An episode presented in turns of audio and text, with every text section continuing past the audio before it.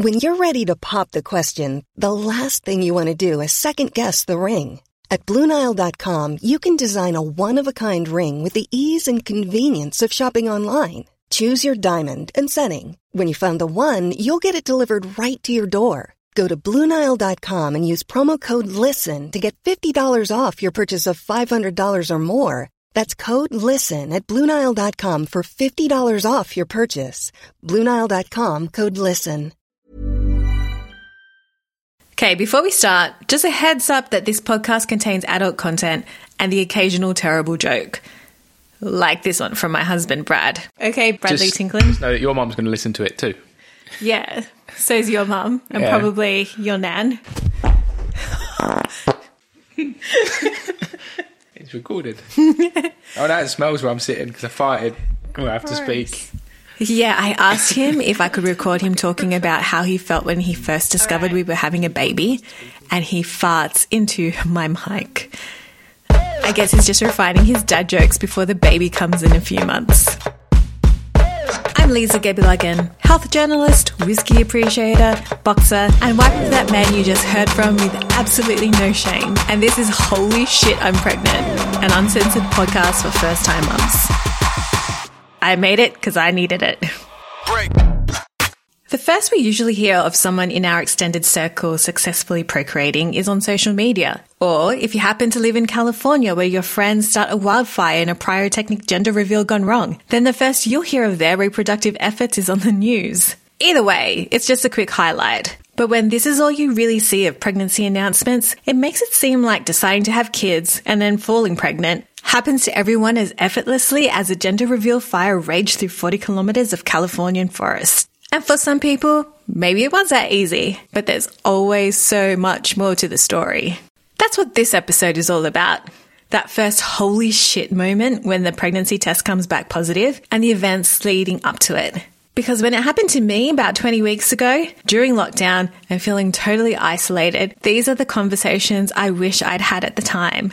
But before we go into my holy shit moment and hear from that husband of mine again, let me introduce you to Josie.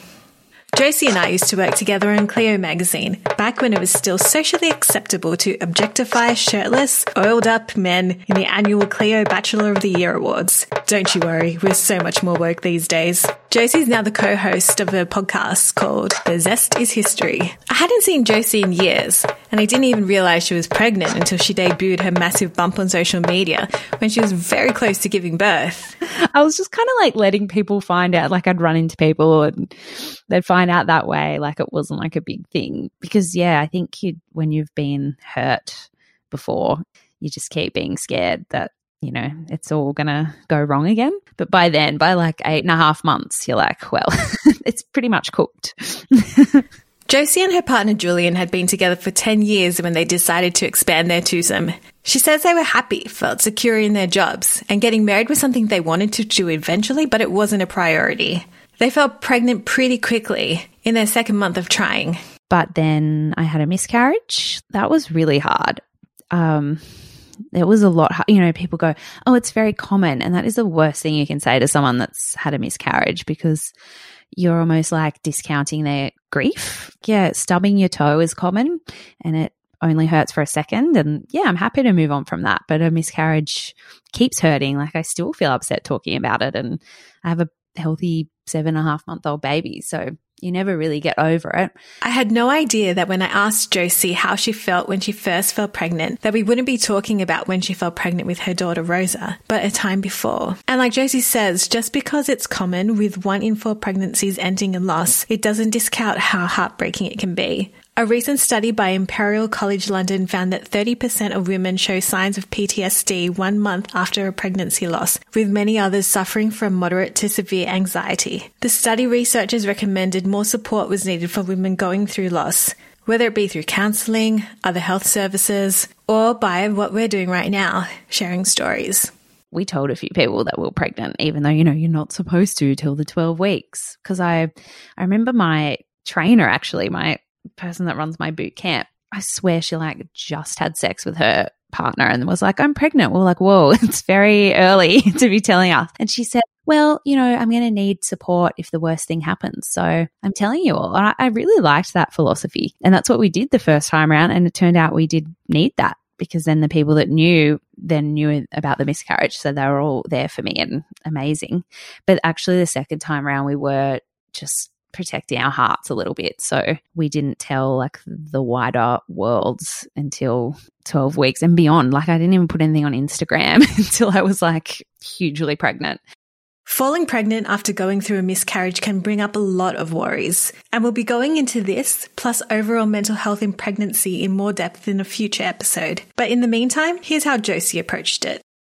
So I try to find the positive in horrible things. And I think the positive I can take out of it was it really kind of affirmed to me the fact that I wanted to have a baby because I was so upset when I didn't. And when we got pregnant quite fast, I remember I peed on the stick and it said pregnant and I started crying and it wasn't like happy crying. Like I was actually like shit. Like this is this happened very quickly and I'm terrified. Like I was just crying, crying and it's not then I was happy and excited like the next day. But my instant feeling was holy shit. And then it was almost like my body and mind gave me like a test run, just like, do you really want this? and and I did. And then I, then we kept trying. And it actually, you know, they say once you've had a miscarriage, you're pretty fertile and you'll get pregnant fast. I didn't. It actually took like, let me count November, December, January, February, March, April, May, seven months then to actually fall pregnant. And that can be really soul destroying in itself because it's like that trying and then you wait like the two weeks and then you get your period and I actually get horrible periods as well. So it's like a double insult. it was just like the worst. But I actually think I wasn't ready mentally. And I think my body or the universe or whatever knew that. And it happened at the right time. And I definitely, like when I peed on the stick, then it was happy tears. The thing that pissed me off when I was looking for information when I first found out I was pregnant was that the pages and pages of Google results that came up felt like they all assumed that I, along with all mums who ever lived in the history of time, loved the colour pink, conformed to traditional ideas of motherhood, and saw their lives through the lens of a dreamy, soft filter. That is not to say it's a bad thing if that's you, but we're not all like that. We all have our unique stories, and the more stories we can share, the more we can let go of expectations of what pregnancy should look like or what being a mum should be like. My friend Melissa is a great example.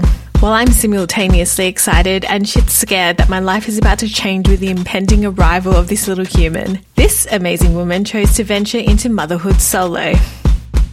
I went down the path of a planned pregnancy and very planned in that I went through a process of having the baby on my own. I turned 32 and I really wanted to have a baby. And I wasn't partnered at the time, but that didn't diminish my desire to have a child. Melissa underwent a form of fertility treatment called intrauterine insemination, or IUI. She chose sperm from a de identified donor, a decision she based on three generations worth of his medical history, which is more than what most people know about their own partners. She says it was important to her that the other half of her child was as healthy as possible. Once she had chosen a donor, she went through the IUI procedure. Here's how she explained it to me. So basically, a huge needle. Yeah. That they insert right to to the point of the egg and then they, you know, you hopefully have a doctor who has terrific aim, and they aim and shoot, and you you hope for the best. So, like you said, delivered right to the door. Delivered right to the door, and uh, that was a surreal experience in a, in and of itself. According to the Fertility Society of Australia, the success rates for IUI are lower than IVF, with some sources claiming a 5 to 15% success rate which increases to a 60% success rate after six IUI cycles. Melissa went through one. I was at work and I was feeling different. To be honest with you, uh, even after the procedure, I felt different. Uh, I felt maybe a little, like physically a little bit more tired.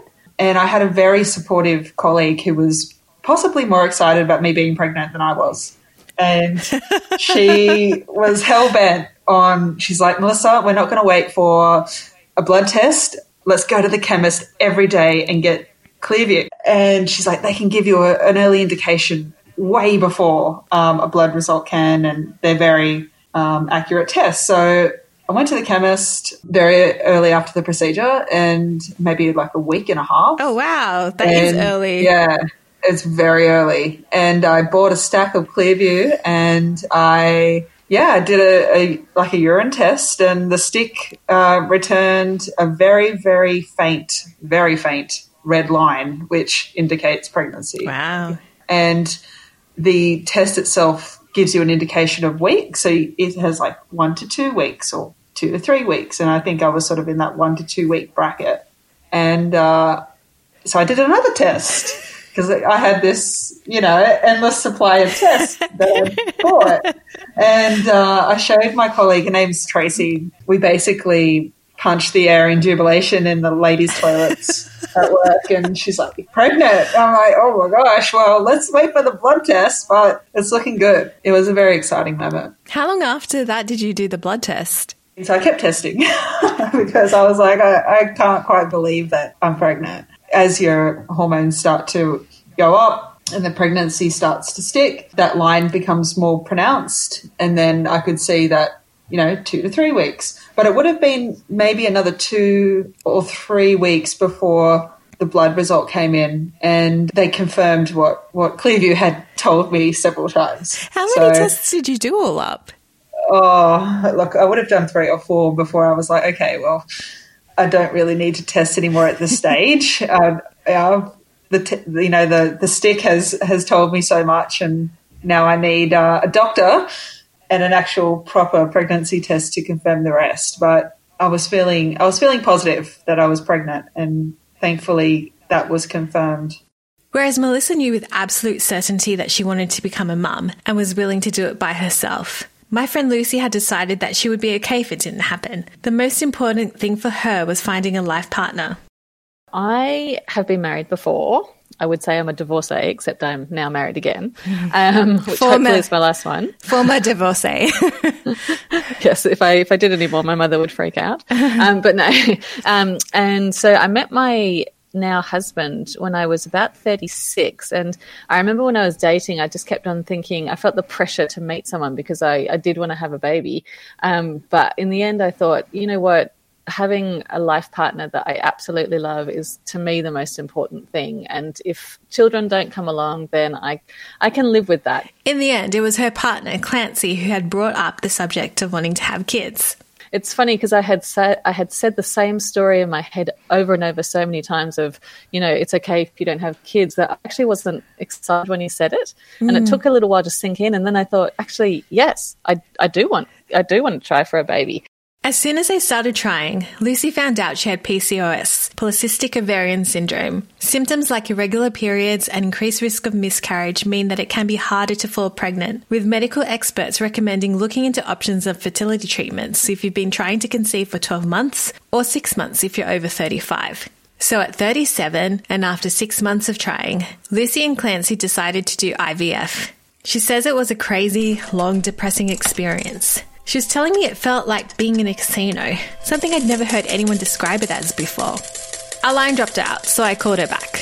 Okay, so you were explaining why IVF kind of felt like a casino. Yeah, well, on my last round, so I'd already had one miscarriage with them and one miscarriage before that. And if you don't know what happens with IVF, basically they harvest your from you know cells from your ovary. You then get inseminated with your partner's sperm or whoever's sperm, and then if there's a connection and it's viable, they then freeze that for future use, or they put it back into you straight away. But whether that inseminated egg takes on no, the, wall of ureterus is another matter. In between that stage of them harvesting, terrible word, from you and putting it back inside you or freezing it, there's a five day growing process. Mm. And as I left, they had just incre- in- included this app. You could get results, like live results about how those eggs were going. And so it's this whole concept of like, you're continually kind of disappointed because they'll take like 20 eggs and then only four of them will be viable. And then only three of them take to the, the, sperm- uh, the sperm and then only two of them survive to the end. And then in the end, you might not have anything. So I just kind of felt like it was this, I, I just think the, the, the aspect of hope, that continual hope and pushing you on to the next thing, it just, in the end, it got too kind of traumatic. And, and obviously, there's a lot of things that happen with your body and, and everything throughout the whole process, and it's expensive. So at the end of three rounds, we thought we'd probably just stop. Yeah. Because again, you don't know. And in the back of your head, like gambling, it's like, oh, just one more round. Maybe the next round. Are we stopping now? But the, actually, the next round is going to get us pregnant. So it's this kind of horrible feeling of you're saying, oh, we're going to stop. I mean, it could just be one more round, but we're going to stop. And so they stopped. And we decided to stop for a couple of reasons. One is just because of the effect on my mental health and my body, and then also just within our relationship as well. We just didn't want it to all be focused on getting pregnant, which can become a lot.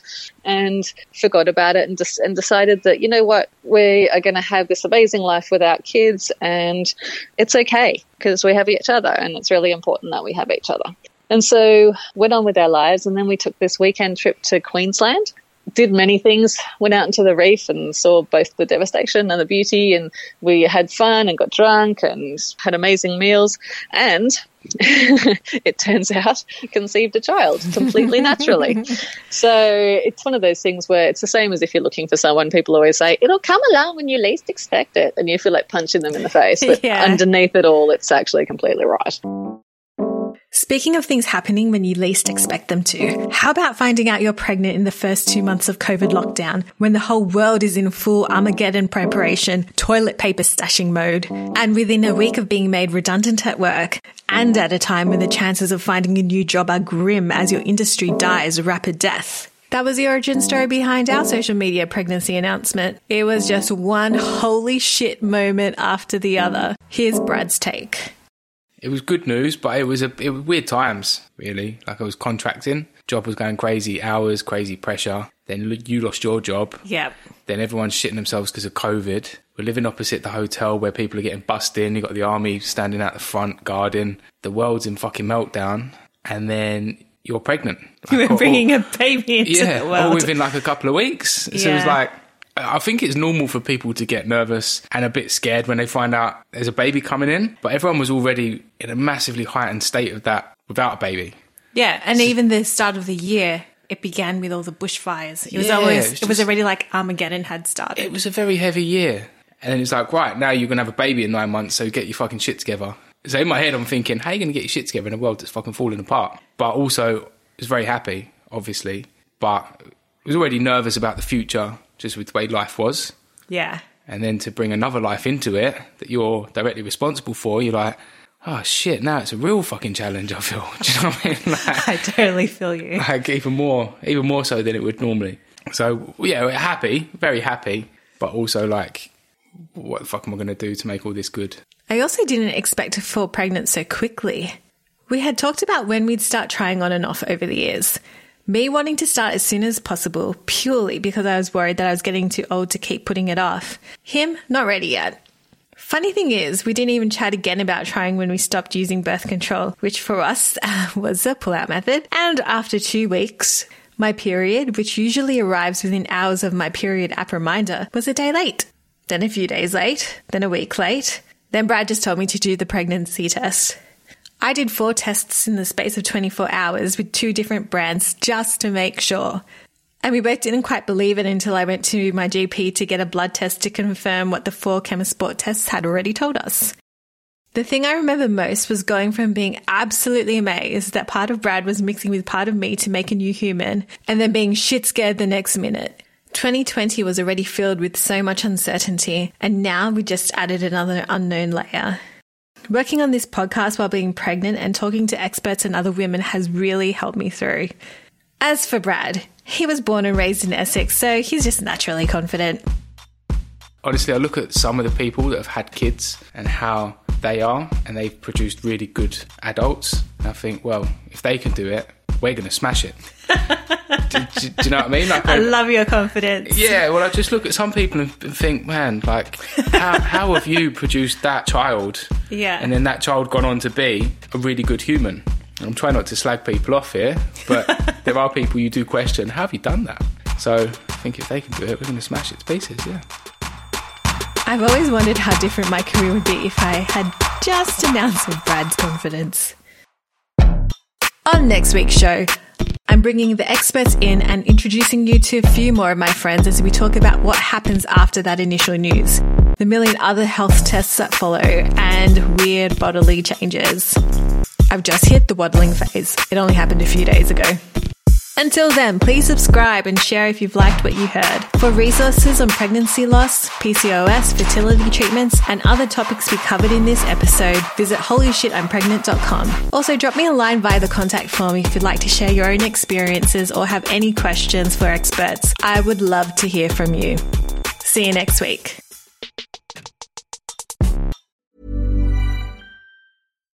Why don't more infant formula companies use organic, grass fed whole milk instead of skim? Why don't more infant formula companies use the latest breast milk science? Why don't more infant formula companies run their own clinical trials? Why don't more infant formula companies use more of the proteins found in breast milk? Why don't more infant formula companies have their own factories instead of outsourcing their manufacturing?